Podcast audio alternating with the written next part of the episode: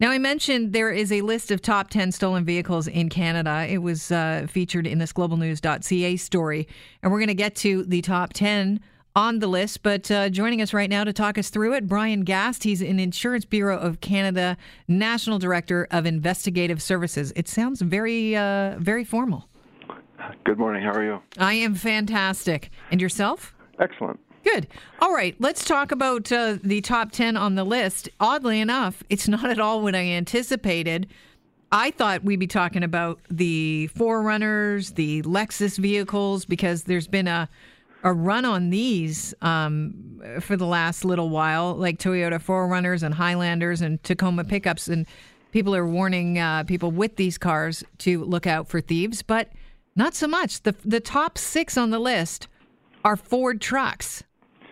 Yeah, and that's a national number, and I think the hope is everybody thinks that it won't happen to them, but the fact is every 6 minutes there's a vehicle that's stolen in Canada, so regardless if your vehicle is on the list or not, I think everybody really has to take precautions and protect themselves, and I guess, again, it's regional. If you look at Ontario's areas, it is some of the newer vehicles. It is the 2014 Range Rover that tops the list, and then there are some higher vehicles. You'll notice on the national list, what's significant about that is it's pretty much all pre-2007. Yeah, they're older vehicles. That's what I was shocked about. They're Ford trucks, 350s. Yeah, and what's significant about that is that's the year that Canada mandated anti-theft automobile immobilizers. So basically, if you don't have the correct key or the right key fob, you can't steal the vehicle. Unlike historically, you would be able to steal it with the likes of a screwdriver.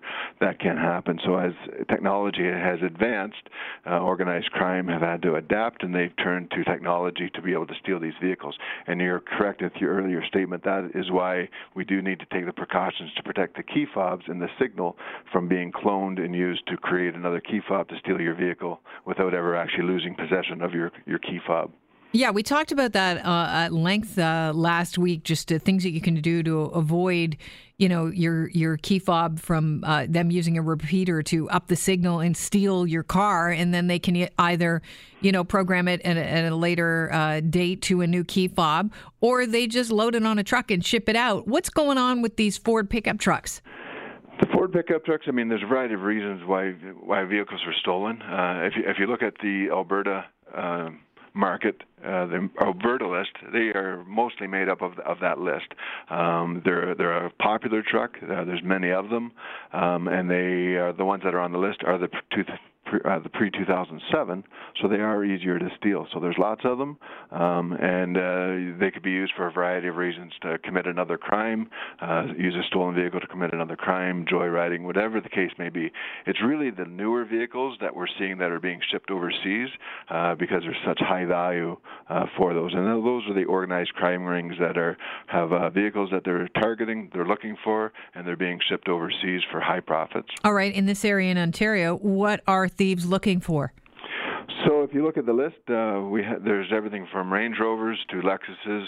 It's any vehicle. Any vehicle with a high value, so any of your luxury vehicles, and nobody's immune. Even if you're not on that list, your vehicle would be a target. So those precautions that you talked about earlier about protecting your signal, your key fob, keeping it out of range, keeping it protected, whether it be in the house or your residence, those are the steps that you can do to protect. So again, I don't want to give people a false sense of security. Mm-hmm. Thank goodness my vehicle is not in the top 10. Really, the technology is all the same.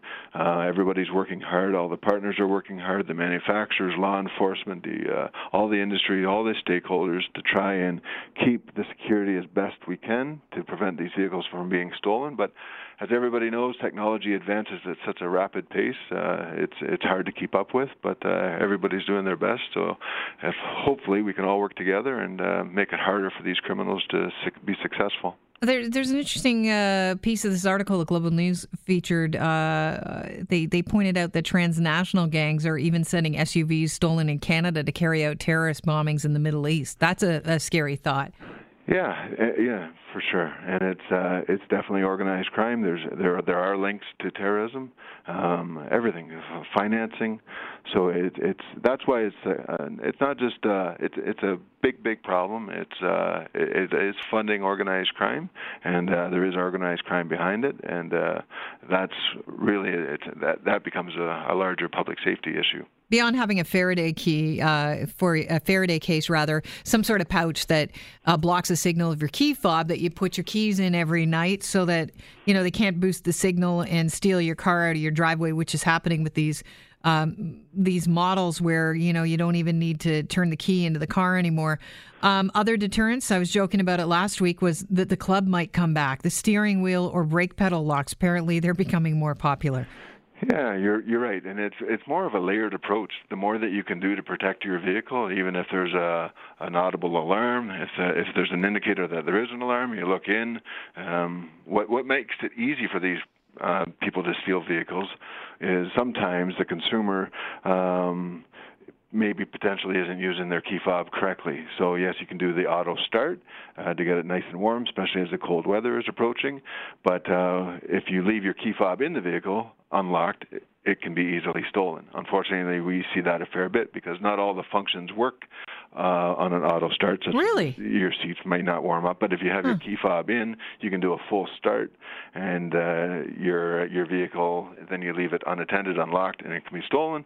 Same with the other provinces where, whatever the case may be, whatever the vehicle is, even the older models, you leave your key in the ignition to get it started, to keep it warmed up, doors are unlocked. It's just an easier access to your vehicle. So again, the multi-layered approach, what you were talking about, keeping your key fob protected, the signal protected, whatever the steering device, the pedal locks, audible alarm, if your vehicle doesn't come with it, an aftermarket anti-theft, anything that you can do to make it a little bit more difficult for the individual, the criminal, would be extremely helpful. In my last car, I had one of the best deterrents for thieves, and that was the fact that I could leave the keys in the car and leave it running, and they probably would avoid taking my car. It was standard. Yeah, good point. Not many people know how to drive that. The International Bureau of Canada, the Insurance Bureau of Canada, rather, estimates that how much are we losing to car thefts? So they're estimating close to $1 billion yearly. And it's significant. It's a massive problem. 86,000 incidents of motor theft of 2018. So it rose slightly since 2017, but what's significant is it's actually decreased by 38% in the last decade. So that's a nice trend to keep going, the downward. However, as I mentioned before, technology is advancing, and the criminal, they're not going to leave this market. They're just going to look for continued bypasses around these security systems, and that's the trend we don't want to start seeing rising again, and them being successful with stealing these higher-end vehicles and bypassing the security systems. I appreciate your time today, Brian. Thank you so much for joining us. No, thank you. Brian Gast is Insurance Bureau of Canada's National Director of Investigative Services, talking about stolen vehicles. You got to watch. You know what? That's a great thing to put on your Christmas list. Get me a Faraday cage or something. I have a little pouch they've talked about. I got two pouches, one for my extra set of keys and one for the keys that I carry around with me. And I guess there's an easy way to test to see if it's working. It's you try and get in your car with that thing in your Faraday cage. Right. That's a good test. Dude. Yeah, might do that later on today. I'm thinking about getting in a club. Plus, it's just retro. On the Christmas list? Yeah, throw that in my slot. Not a bad idea. Look, these are for the people that are hard to buy for. Everybody knows somebody. It's like, well, they wanted that. They buy it themselves. I don't know. Oh, I picked his name. Oh, that sucks. Get them a club. Why not? Get them something they can use, or a Faraday cage for their keys.